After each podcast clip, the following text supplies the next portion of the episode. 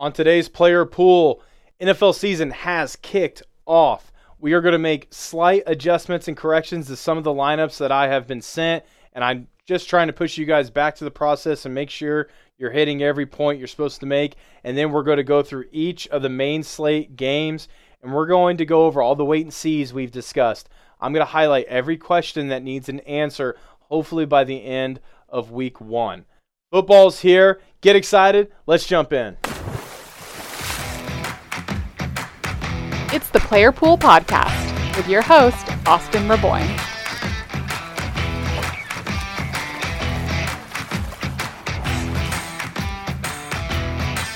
Hey, all, and welcome back to the Player Pool Podcast, our 10th episode since we began back in August. Appreciate everybody joining the party, and it is time. It is time. We are not reaching for NFL news no longer. We are in the NFL season kicking off last night between the Chiefs and the Lions. And I'm not going to lie to you, this is being recorded an hour in an hour and a half before kickoff. So I can't even pretend to know what's going to happen. I'm just going to rub my crystal ball at this time and project that the Lions kept it close. They scored easier than people would expect, but at the end of the day, the unstoppable force of Patrick Mahomes prevailed but the Lions walked away with a symbolic win by being able to compete with the Super Bowl champs. That's what I'm going to guess. I don't know if that actually occurs. We'll see if that we'll we'll see if that goes. But right there, right there is what I just did. I just predicted a game flow. And that's what you need to do now as we head into the player pool and start preparing weekly. So the format of the show is probably going to change a little bit as the season progresses. But for today's show, I wanted to get into all the main slate games and uh, just kind of identify what we need to be looking for because we have a lot of wait and sees on the board. So I have questions that need to be answered from every game, things that you can be looking for, uh, you know, on your Sunday as you're watching as you're watching all the football. Uh, seven hours of commercial free football is on its way, and I can't wait. But before we get into the main slate and we walk through some of the games, I wanted to add a final note to the player pool process. The last thing that you will write down on your player pool. So in the timeline of building your lineups, here's where we're here's what we're talking about. You've made your player pool, you've built your lineups, all your lineups, and you have your lineups in a place where you can see them all.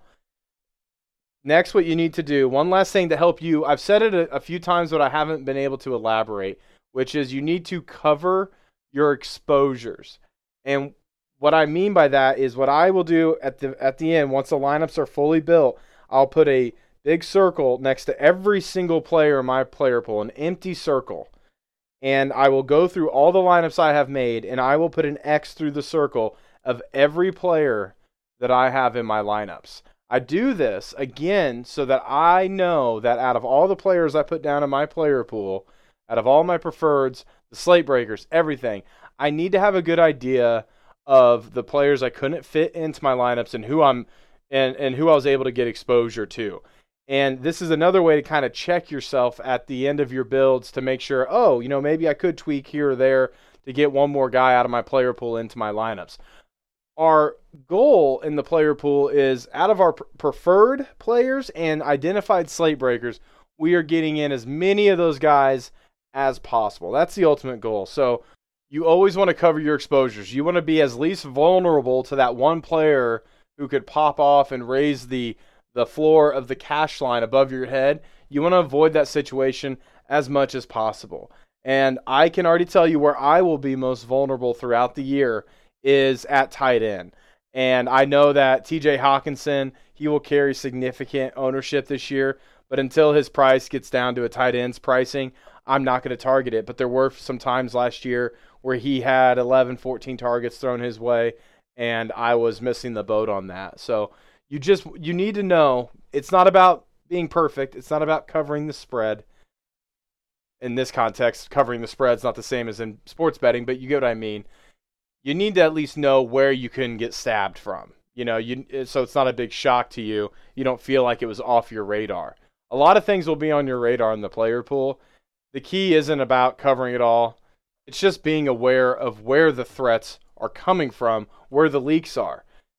Once you can identify why you didn't succeed, you're go- going to become so much better at identifying the path to success. So uh, I'll I'll step down from my Mr. Miyagi wash on wash off here, but for real, you you want to be able to see exactly who you were able to actually get, have it all in front of you, and know that at the end of the day, if you didn't cash, but those players you didn't have at least made your player pool, you were on the right track.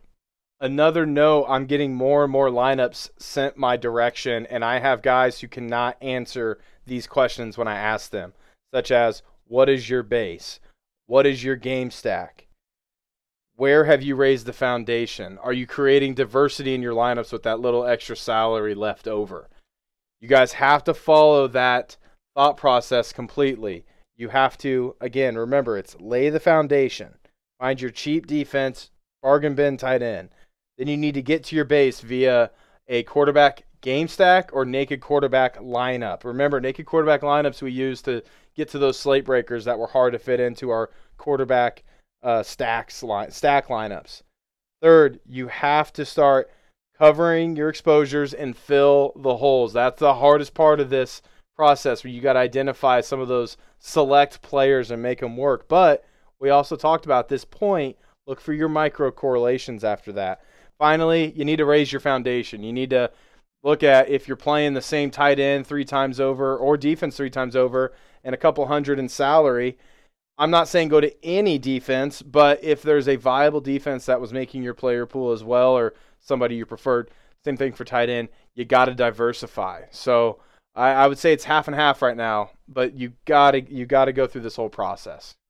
Okay, enough about the player pool for now. Let's get to the games. Week one of the DFS season is unlike any other week the rest of the season because we have so many wait and see situations. And because of that, my overall entry levels will be lower than they will be the rest of the season. And if you've listened to me throughout and you've said, man, this guy really is saying hold back, don't enter these situations on a lot, it's true. I have a very limited scope in week one. So what I thought would be beneficial is as we get a first look at these teams going full speed, full starters for the first time on Sunday, let's identify what we need to keep an eye on so that we know what those teams are going to try to do moving forward. So the first game we have here, and it's a stinker by all accounts, but it's uh, it's the Carolina Panthers at Atlanta Falcons. This has got a total points uh, at, at 39 and a half, pretty low over on the slate. But what are we looking for here? We are looking for is Bijan Robinson the real deal, and do the Falcons know it right away?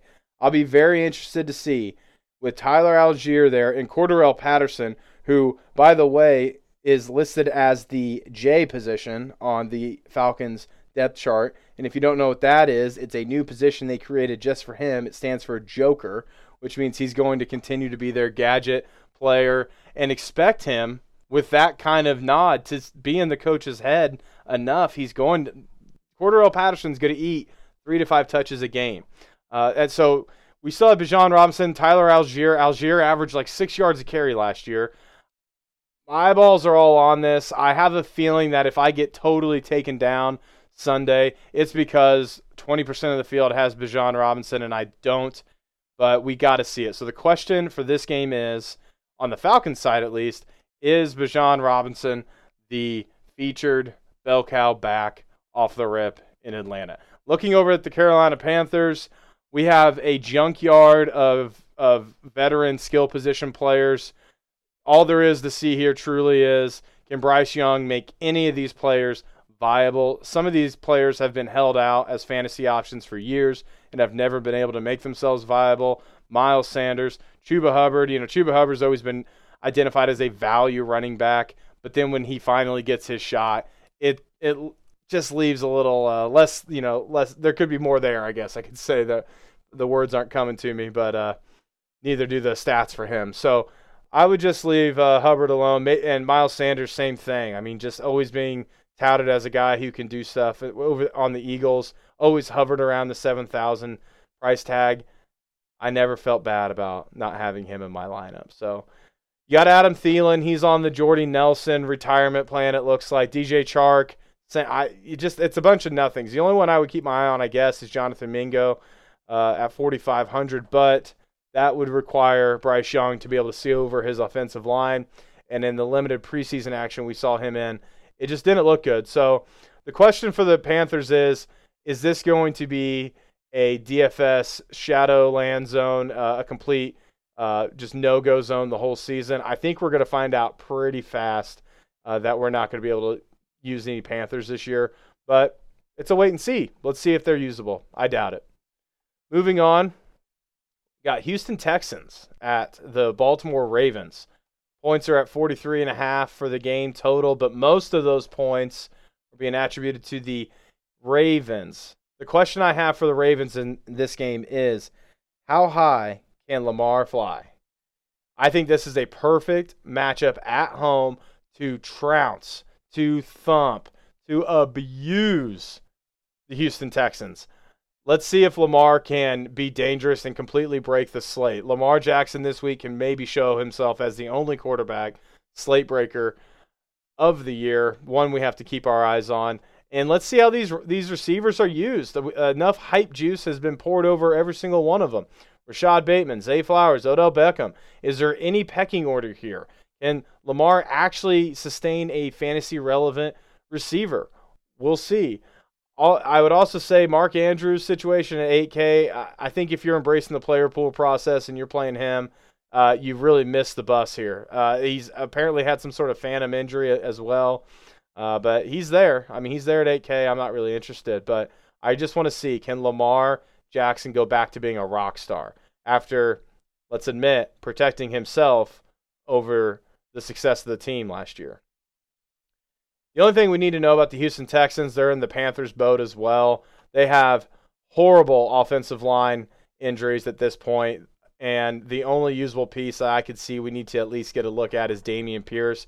His price is going to be enticing all year, but he's going to be facing down negative game script every single week, just about, unless he's playing another another you know rookie team like the Panthers. Uh, so can Dameon Pierce, the question for the Texans, can Dameon Pierce still be relevant in frequent negative game scripts? If Dameon Pierce can meet value against the Baltimore Ravens in a game they're surely going to be down early, then he's probably warranting being in your player pool all year. As a football player, he's a stud to me, but his price, given the team he's on, is at a value price. So I would like to see Dameon Pierce somehow still get 15, 17 touches and scores points. I'd like him to stay in the player pool, but that's a huge wait and see on the Texans side. Moving forward, we got the Cincinnati Bengals at Cleveland Browns, 47 and a half point point uh, uh, over under here, and the Bengals are only favored by a point and a half. This is basically a pick 'em. What is not said in this pick 'em though is is Deshaun Watson going to be the real deal or not.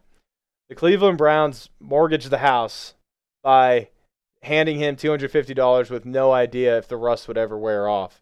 And last year, it was safe to say Jacoby Brissett was easily the best quarterback on that team. So the question for the Browns is are we going to have to go bankrupt or is Deshaun Watson back? Deshaun Watson is back. This entire team becomes a copy almost of what the Bengals are across the board where they have an elite quarterback, they have a big threat at running back, Nick Chubb, Joe Mixon, and then they have a handful of receivers that can do a lot of damage. Amari Cooper, honestly, Donovan Peoples Jones when he's in a good situation. Elijah Moore has gotten some of that hype juice on him all preseason, and David Njoku. Deshaun Watson, watch him this week, and if he is fantasy relevant and can make another pass catcher fantasy relevant, it's opening up a stable of options the rest of the year. A lot of lot of eyes on need to be on Deshaun Watson. For the Bengals, the question truly is, is is it this is the status quo stayed the same? And for my DFS purposes, I hope they do. I'm assuming the same thing as last year. I'm assuming whatever's left in Joe Mixon's tank, the Bengals organization has made the, the decision to run him into the ground this year. I don't expect any load management on Joe Mixon. But I'm assuming, and I'm not really waiting to find out, but I'm assuming that the Bengals are going to keep it going as they did last year in terms of the usage, usage and distribution on the team. I don't have many questions for the Bengals. All the questions are going to be surrounding Deshaun Watson and the Cleveland Browns. Next, we have Jacksonville Jaguars at the Indianapolis Colts. Yeesh, have the Colts had a bad offseason.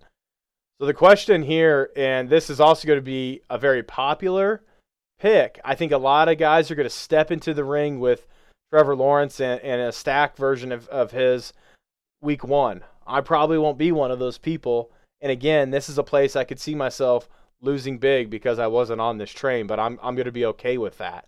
But the big thing we're going to have to look this week is given the game script, I assume the Jaguars are going to thump the Colts. Given a Negative game script for the passing attack. We should see limited throws from Lawrence. I don't expect Lawrence to break 35 attempts. Where are the where, we got to look at where's the distribution? Is it truly Calvin Ridley and everybody else, or is it even across Ridley, Kirk, Ingram, and even Zay Jones kind of stealing you know three to five targets? If it's a balanced approach, then we know that it's still a wait and see slash waiting for an injury situation on the Jaguars skill position players. We have a second issue though. We not only the pass attack needs to, in my opinion, needs to be a wait and see, but the running attack for the Jaguars also needs to be a wait and see. Is Tank Bigsby really one A one B to Travis Etienne? The preseason can't tell us. I know that their touches in the preseason were identical, but week one will tell us. It'll be obvious. This is a division game.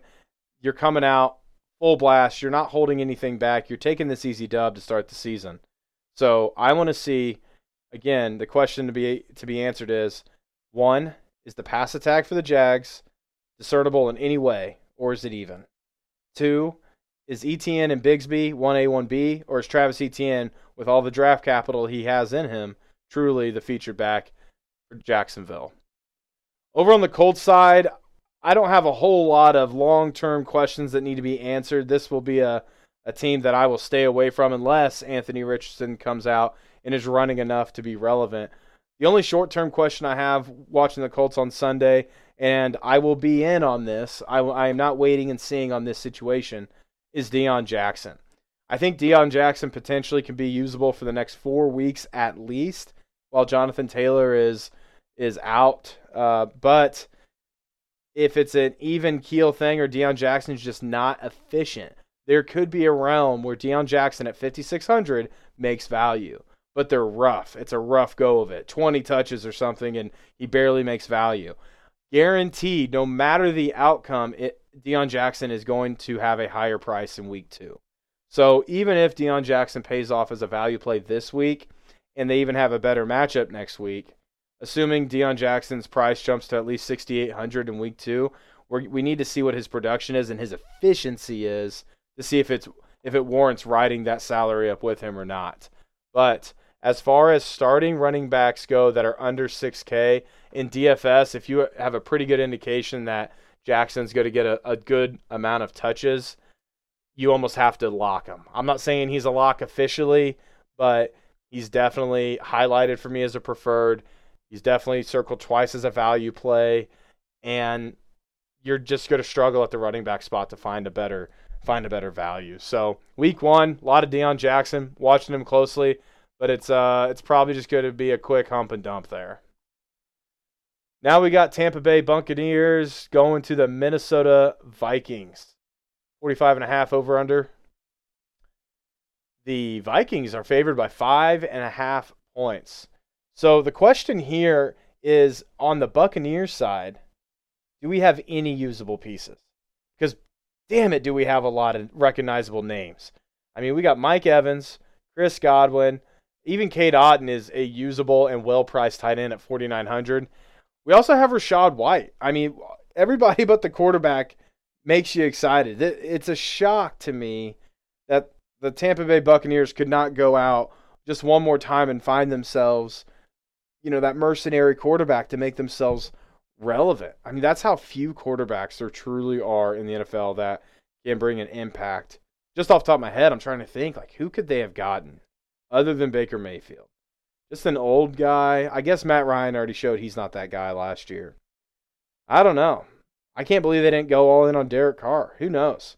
Uh, it's sad. It's it, it's sad to see a Bucks team that has so many good pieces that won a Super Bowl not too long ago.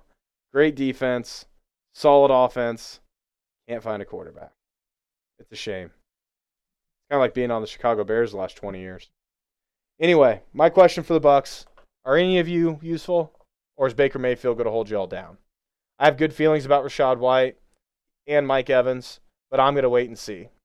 Moving over to the Vikings, we basically know what we're getting from Kirk and Justin Jefferson and company. My only question is is Alexander Mattison actually a stud running back, or is he just a fav- favorite value plug and play the last few years?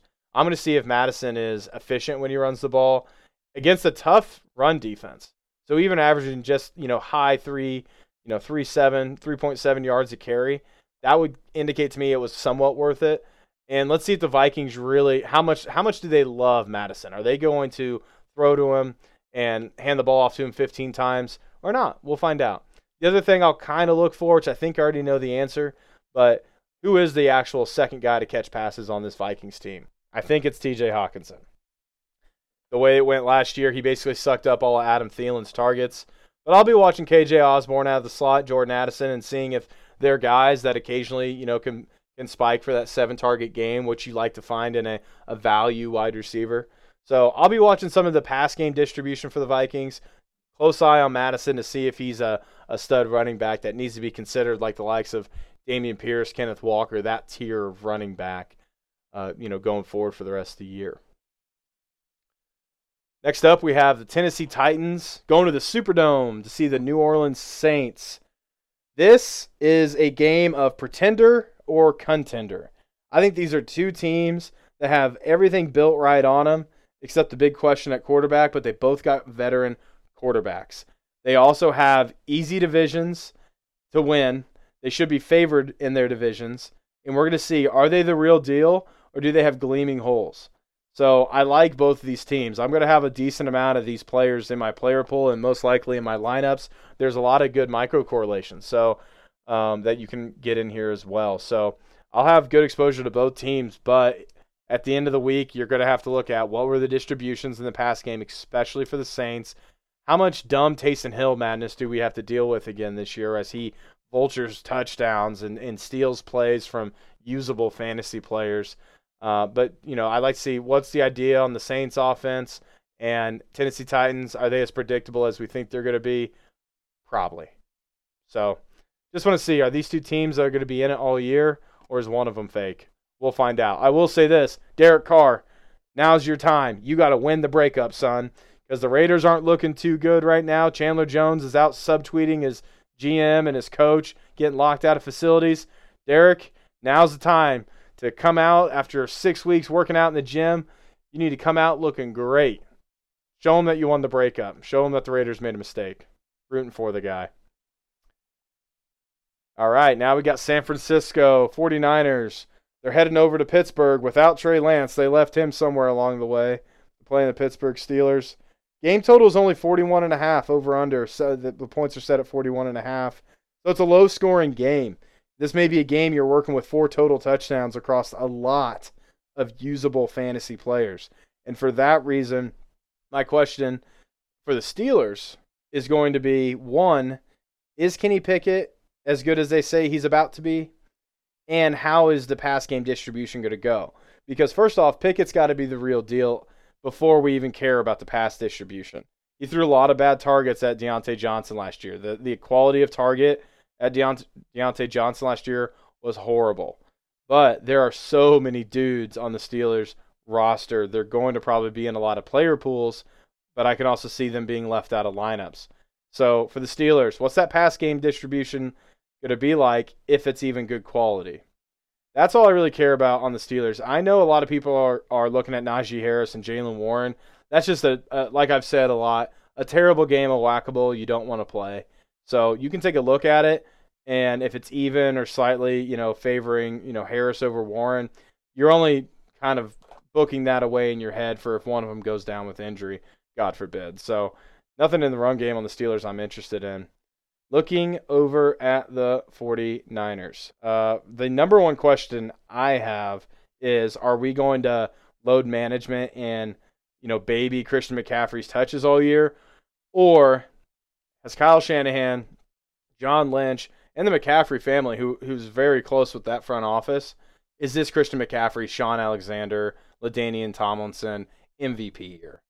I have a good feeling that given the wear and tear on McCaffrey's body, given the contract he's in now, the next one's not going to be anything close to what it is, what the contract he has now is. I think this is the year Christian McCaffrey is gunning for that MVP. So we'll see. That's just my feeling. Uh, just reading, just you know, just kind of reading between the lines here. But big question is, are they going to baby McCaffrey? You know, here's your 14 high efficiency touches, or, or are we going to see the typical 25 touch monster uh, McCaffrey? So it's a tough game, tough matchup on the road but they are favored. I mean, Vegas knows something. Vegas always knows something. When you see these lines set this way, especially an away team coming across the country, early game, and they're still favored, somebody's trying to tell you something. So the game's going to be close. It's going to be competitive. And as long as those two things are going on, I hope to see the 49ers feed McCaffrey, but it is a wait and see to an extent. He'll be in my lineups. Uh, he's a slate breaker. You can't you can't ignore that. But he I can also see him tanking a lineup single-handedly. I'm ready to find out. Uh, for the rest of the 49ers, I don't have much questions. I think a lot of people are asking about Brock Purdy if he's good or bad. Thing I know about Brock Purdy is he's not going to run the ball. It's it's rare in this Kyle Shanahan offense he's going to throw enough to be DFS DFS relevant. So if you're in if you have him in your season long, don't hate me. There's a huge mental difference of how you need to view these players between season long and DFS.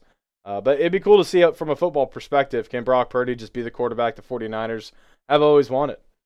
So the rest of the players I'm not super interested in. Maybe maybe if Deebo's touches are higher than seven, uh, that'll kind of spike my interest, and I'll keep an eye on that. But that's that, those are the only questions I really have for the 49ers heading into Week One. Next up, we have the Toilet Bowl. Toilet Bowl of the week. The Arizona Cardinals, or what used to be the Arizona Cardinals, they kind of after looking at that Jonathan Gannon pump up video that's been circulating online, they look kind of like a tired, bedraggled JV team that has to come in on Saturday and practice. But uh, the Arizona Cardinals, with their projected 15 points to, uh, to score in this game, the over under set at 38 and a half, which is still bottom of the barrel uh, for this slate. But they're going over to face the Washington whatevers. I mean the Commanders. I really want them to change that name. So uh, Arizona's coming across the country. They're playing an early game against Washington Commanders. I will say, if you can get to the Commanders defense in your lineup builds, do it. This is a guaranteed high sack, five sack, you know, pick at least their, you know, gain that the Washington Commanders defense is probably going to get. I have said it before. I hate defense and, and daily fantasy sports. However, this might be the most predictable outcome of a defense you can get my initial builds, and I haven't officially made my lineups as of yet, but my initial builds were not getting close to getting the Washington Commanders defense in, but maybe you can. So, anyway, uh, my question for the Cardinals is Are you as bad as they say you are? And looking as I'm recording this, I'm looking at the their lineup again, uh, their roster, and it, it's just going to be bad. I my uh, the question I have ultimately is, what do they have against receivers with any height? I mean, Marquise Brown, Rondale Moore, Michael Wilson. I mean, that's like a J, that is a JV basketball team. Nobody's over six foot. What are we doing? So, yeah, it's going to be a train wreck for the Arizona Cardinals. Question is, I guess, again, are you even going to be usable this year? Just like the Panthers, I doubt it. So, moving on to uh, Washington Commanders, the uh, Eric Bieniemy crowd continually uh, undermining Ron Rivera. The new story that's been pushed out there is Ron Rivera had no clue how good Sam Howell was, and that uh, Taylor Heinicke had to actually step down and from a start and say, "Coach, let him play," uh, because everybody apparently, except Ron Rivera, knew Sam Howell was a great quarterback. So we'll see how much truth is actually in that story. This is the team that should get beat up on uh, that the uh, Commanders are playing. So yeah, question for me is: Is Sam Howell that Kirk Cousins level of quarterback? Because again, I don't expect unless he's running a lot him to be a usable DFS quarterback. But if he can cross that Kirk Cousins line, then who does that bring value to? Terry McLaurin. To some respects, Jahan Dotson. even Antonio Gibson, Brian Robinson, if, if the if the quarterback is actually useful. I haven't been near this franchise on a fantasy level in years, and I would like to see some of this open up. But it's all going to start with that quarterback. So Sam Howell can't come out and you know be the man in the room, the dad, you know, the dad around his kids, the men amongst boys on this shoddy Arizona Cardinals team. It's probably another team that I'm going to push in into the you know unusable zone for DFS. So big question, Sam Howell, are you legit or not? Moving on, we got the Green Bay Packers heading to the Chicago Bears. We got low over unders overall for this uh, this week one main slate. Usually we're more in the 45 to 50 range. A lot of a lot of games at that 41, 44 point mark. So uh, but for the Packers at Bears, this is the afternoon slate we've gotten to. Uh, it's going to be a fun one. I mean, I think this is going to be a fun game. So my my game day setup, I got two screens, and normally the main screen's playing red zone, the side screen is playing, you know, the featured game uh, of that slate. You know, whatever's on one of the main channels. And I think we're going to switch that around once the, this game comes around and put the Packers Bears game on the main screen. And holy cow, do we have so many fun questions to answer for both teams. So I'll start with the Packers. Question one Jordan Love, can you cross the Kirk Cousin lines in week one? We'll find out. If he does, it unlocks at least four usable DFS players. So Aaron Jones becomes becomes usable. Christian Watson becomes usable. Romeo Doubs becomes usable. Luke Musgraves becomes usable. I would even say Jayden Reed, their wide receiver three, next version of of Randall Cobb, he could even become a value guy who at least makes your player pool and could be that little piece, you know, to make your lineup make sense. So, huge, huge question to be answered there. Jordan Love, can you beat Kirk Cousins or better? Moving over to the Bears. Justin Fields, I don't know if he signed a endorsement deal with Nike and that machine is now trying to make him be more than he is, but you would have thought Justin Fields disappeared to Germany for three months and came back and has all these new abilities because everyone's saying this is the year now. With DJ Moore being acquired from the Panthers, everyone has all of a sudden a lot more confidence in Justin Fields' throwing ability. I'll be very interested to see that if people are even half right because if, if they're half right, then Justin Fields is the little brother to big brother Lamar Jackson in terms of wrecking slates. So I want to see how nasty Justin Fields can get. This Packers defense is solid but not great. They can definitely be scored on. They got a lot of good individual players just in years past have struggled with uh, uh, against the run. So this is a, a good test for the new all the new skills Justin Fields apparently acquired in the offseason. Other things to look at here that I have questions on is, you know, if Khalil Herbert is indeed the featured back, he becomes a guy who makes your player pool every week. I'll be watching that early in the preseason, I was pretty high on him, but I'm starting to kind of waver uh, in my resolve there. So I'll be watching Khalil Herbert. He may make my lineups, he may not. It, it, it's going to be real close. Uh, I think he's going to stay in my player pool, but I don't know about making my builds. Uh, we'll see. So Khalil Herbert, are you getting all the carries? And then the other, you know, final questions here. Cole Kmet at tight end. He's only 5,200, so he's definitely in your player pool. But is there a pass idea for him? Are they actually going to try to get him any consistent usage or not? In an ideal world, I'd like to see Justin Fields come out, make sure he gets his 10 targets to DJ Moore, and then his seven more targets to Kmet. Keep it simple. I mean, the rest of the guys he has to throw to, we've already done this. We've already done this show. I mean, Darnell Mooney, how long's he been there being held out as a wide receiver one? He's not. And Chase Claypool, they regret that pick unless he can show us otherwise. I mean, he's going to Paris, you know, and when he's got an off day or two, he's not sticking around the team. So it it could be the Bears could be a very nice narrow fantasy football team. I want to see it. So that's my big question for the Bears.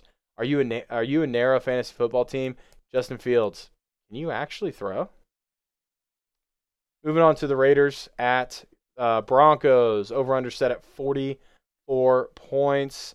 Again, a low total. And this is another game that has a lot of it's going to depend on did these quarterbacks get better or more efficient in the offseason? So we'll start with the Raiders in the week they've had. I mean, to have have a player, a veteran player of Chandler Jones' ability, kind of go off to the side there. I, and I'll reserve comment overall for what's going on because we don't know enough yet. But he's posting online about how he doesn't like his GM and his coach, and he's locked out of the team facility, and, and he's got to go to a, a local gym to just get a workout in. So, not a lot known yet that situation, but I hope everyone's okay. But the Raiders just constantly surrounded by distractions. Josh Jacobs just joined the team a week ago.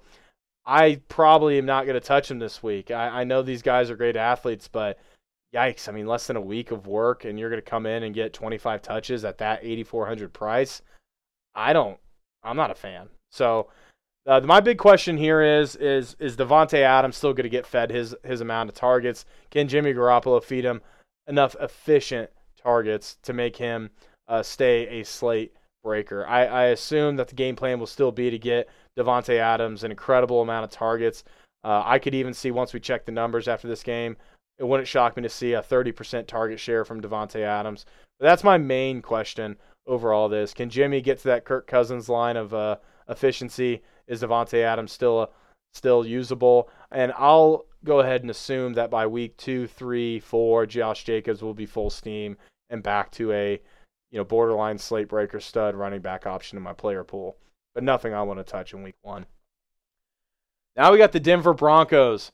Favorite quote of the offseason, and I'm going to misquote it, but Sean Payton telling Russ to stop kissing all the babies and stop worrying about his outward appearance man, if that's the kind of comments that are leaking through to the media and getting to guys like me, I can only assume or imagine what a coach like Sean Payton's really saying to Russ uh, behind closed doors. So I hope that. I mean, I'm, I'm saying that with love. I want a coach to come in, if that's the fix here, I want a coach to come in and make Russell Wilson interesting again. Last year was so depressing, just complete dysfunction across the board. I mean, after watching Hackett on Hard Knocks with the Jets, I get it. I get it. I'm ha- I I am ready to say it was nobody else's fault. It was entirely his fault and move on. But please, Sean Payton, I'm a believer, baby. Make Russell Wilson. That's the question. Can Sean Payton make Russell Wilson great immediately? I would bet by the midseason he will be, but we'll we'll have to see. Week one, it's it's a team I'm not going to touch other than that beautiful value play we have with Marvin Mims at 4,700. However, Jerry Jeudy not officially ruled out yet. So if Jerry Jeudy's back in there at all, even as a decoy, I'm not going to be touching Marvin Mims. But that I really don't have any other questions for the Broncos other than I would love to turn on the TV and watch a real offense, NFL offense on the field again in Denver. I'd love to see Russell Wilson cooking. Uh, that would be a good time. So that's uh that's my only question is you know how soon how soon until that dish is is out of the oven baby that's all i care about this is a great team for the broncos to to trounce too i mean the raiders uh weren't overly you know stalwart on defense last year. I think this is a good early test for the broncos. So even even mediocre success i think is a good indicator for the rest of the season for the broncos here but we got to see it. The three and a half point favorites. All right moving on. This is the most explosive game of the week coming up here. So Miami Dolphins going across the country to the Los Angeles Chargers. So it's always good to note when these coast teams, East Coast, West Coast teams, when they are traveling for game day. Now, in my in my uh, experience, the West Coast team that's got to travel to the East Coast and then play that noon game, I think that's worth two points. I mean, it, it, really, to me, you can find a real good effect, and it's it's almost like a little factor that you can correlate to other conditions. One thing I'll look for, and I'll, I'll get to the the Dolphins Chargers game here in a second, but one thing I will look for is if a West Coast team traveling to an East Coast game at an early noon start, and the home team is favored by points and has a good running back. I mean, to me, that's that's the stars aligning. So um, that's that's the situation I like to target. But anyway, back to the Dolphins, Chargers. Uh, yeah, this game I'm going to be all over it, all up and down it. I mean, I may run multiple stacks of this game. Big big fan. Questions for the Dolphins. I mean, I don't have any game specific questions. I think we know what we're going to see. You know, Raheem Mostert, I, I I'm shocked, shocked the Dolphins didn't sign uh, one of a few good, decent free agent running backs Uh, I'm sad that Lenny Fournette's not in the league right now, and even Kareem Hunt. I don't know what Kareem Hunt did on that visit to the Saints when he went Saints to Colts, but whatever he did, I don't know. I'm shocked he's not signed either. Um, but here we are. We got the we got the uh, monster Mostert here at running back. Beautiful value at 5900. I don't have a lot of questions for the Dolphins though. I mean, I my only question I guess for the season is, you know, Tua, can you can you stay healthy for the year? That's everybody's question. But I'm just ready to watch the show. You know what's going to happen. Tua's going to throw a bunch of passes to Tyreek and Jaylen Waddle, and I'm going to feel confident, cautiously confident, in plugging in Raheem Mostert where appropriate in my lineups, and he's going to be high owned, very high owned on the slate. But I could see a, a situation where Devin, uh, the RB two here, Devin uh, Kane comes in and, and steals some some reps. Although I think he's dealing with injury, so I don't know. This may be the most highest usage game we get out of Raheem Mostert this year, and uh, I know I'll be in there. So not a lot of questions for the Dolphins. And then looking at the Chargers, I, I have a general question for the team. This is another team that I feel like I know pretty well. I think people can fall in some pitfalls with this team, assuming that there's going to be production in places where there won't be. My biggest question overall for this team is what does the Kellen Moore offense look like uh, on this Chargers offense that has electric players? Uh, I think a, a smaller question I'll have is does Austin Ekeler still get his serving of targets, or are those going to drop with a new offense? That's my only question.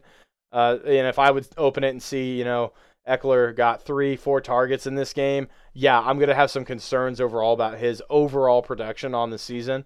But that's my only real question on the Chargers. How is how is Austin Ekeler getting fed?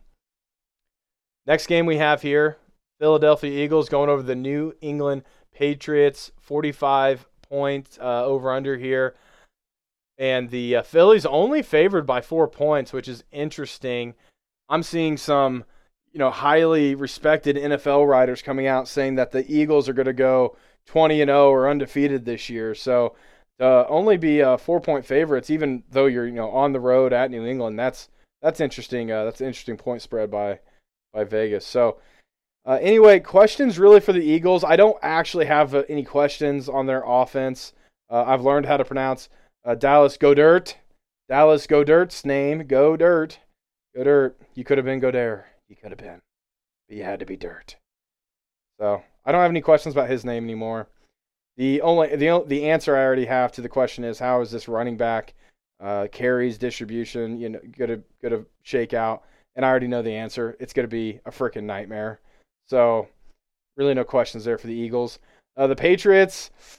The only question I'll have is Ezekiel Elliott. Are you going to be able to cancel out Rhamondre Stevenson, kind of like you did Pollard last year? If the answer is yes, great. Take all the Patriot players off your options list. Keep them out of your player pool. But I assume that Rhamondre Stevenson is probably going to be like a 60 40 split. But we'll see.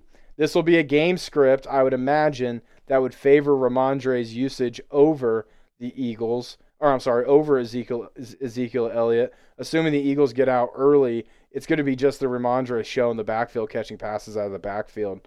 Uh, because we all know, if you saw that report, these receivers are are shoddy. Uh, Juju Smith-Schuster's knee is apparently, according to Andrew Brandt, uh, you know, a very respected NFL reporter, Juju's knee is on the verge of exploding. So Hopefully, they set him out wide in this game. Moving on, we are falling off in quality football teams. This is a, to me, going to be a very lopsided game. Uh, the Los Angeles Rams at the Seattle Seahawks. I think the Seattle Seahawks are that team that got their respect last year and are going to surprise people this year by stepping up even further. I can see them winning this division. This is a this is a divisional game.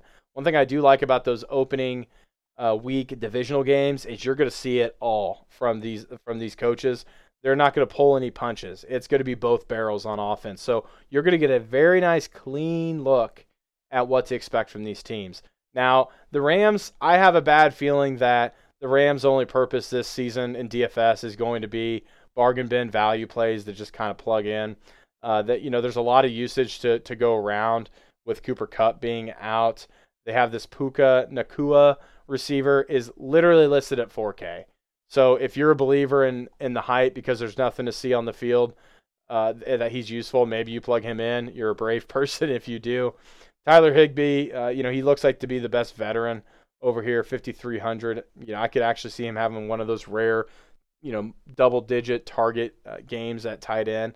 But overall, I honestly, I don't have a lot of questions for the Rams other than how long can Matt Stafford work here? You know, that's that's about all I really have. Uh, on the Seattle Seahawks side, however, I do have a few questions. One, is a Geno quarterback stack going to be something we got to consider every week? This won't be the last time that the Seahawks play just the Rams, uh, and the Seahawks are surely going to play a couple other bad teams. So, with the right type of matchup, is Geno Smith a guy who doesn't run very often? But is he going to be kind of like that Burrow Herbert level that with the right matchup, you can kind of double stack him with uh, Lockett and Metcalf? So I'll be looking for that. Can Geno blow it up? And then the second thing I'm looking for, again, Kenneth Walker and Zach Charbonnet. What type of distribution are we going to have here? Is Kenneth Walker going to be the predominant uh, runner? I hope so. I love him as a, as a football player. I think as a football player, he's he's a stud. But you know, the coaching staff maybe you know can keep him from being DFS relevant, and his price is stiff. I mean, it's at that stud level, 7,100. So the question I have for the Seahawks there on the run game is, you know, are we going to mess around with the running back by committee, or is Kenneth Walker the guy? And that'll do it for today's episode. I know we were not very lineup focused on this first episode, and I'm doing that on purpose. I am just going to keep pounding it in your head these steps that you need to get through. You need to lay the foundation for your lineup. You need to make a, a choice to get to your base what through either a quarterback game stack, quarterback stack. I keep saying game stack. I mean quarterback stack or a naked quarterback lineup. Then you need to start filling and covering your exposures. And finally, you need to raise the foundation. This is the week because there's so many wait and see situations. Because you're just starting this process and probably putting minimal money in, this is the week to just put out what can you punch out of your player pool. And next week, after we have some results, after we have a lot of our questions answered about some of these teams, we can start getting more into lineup specific preparation. But heading into this week, I just wanted to kind of identify what to look for in these games, and I want to see what type of lineups you come out with. So I'm super excited. Football is finally here. I'm about ready to go watch this Chiefs Lions game. Cannot wait.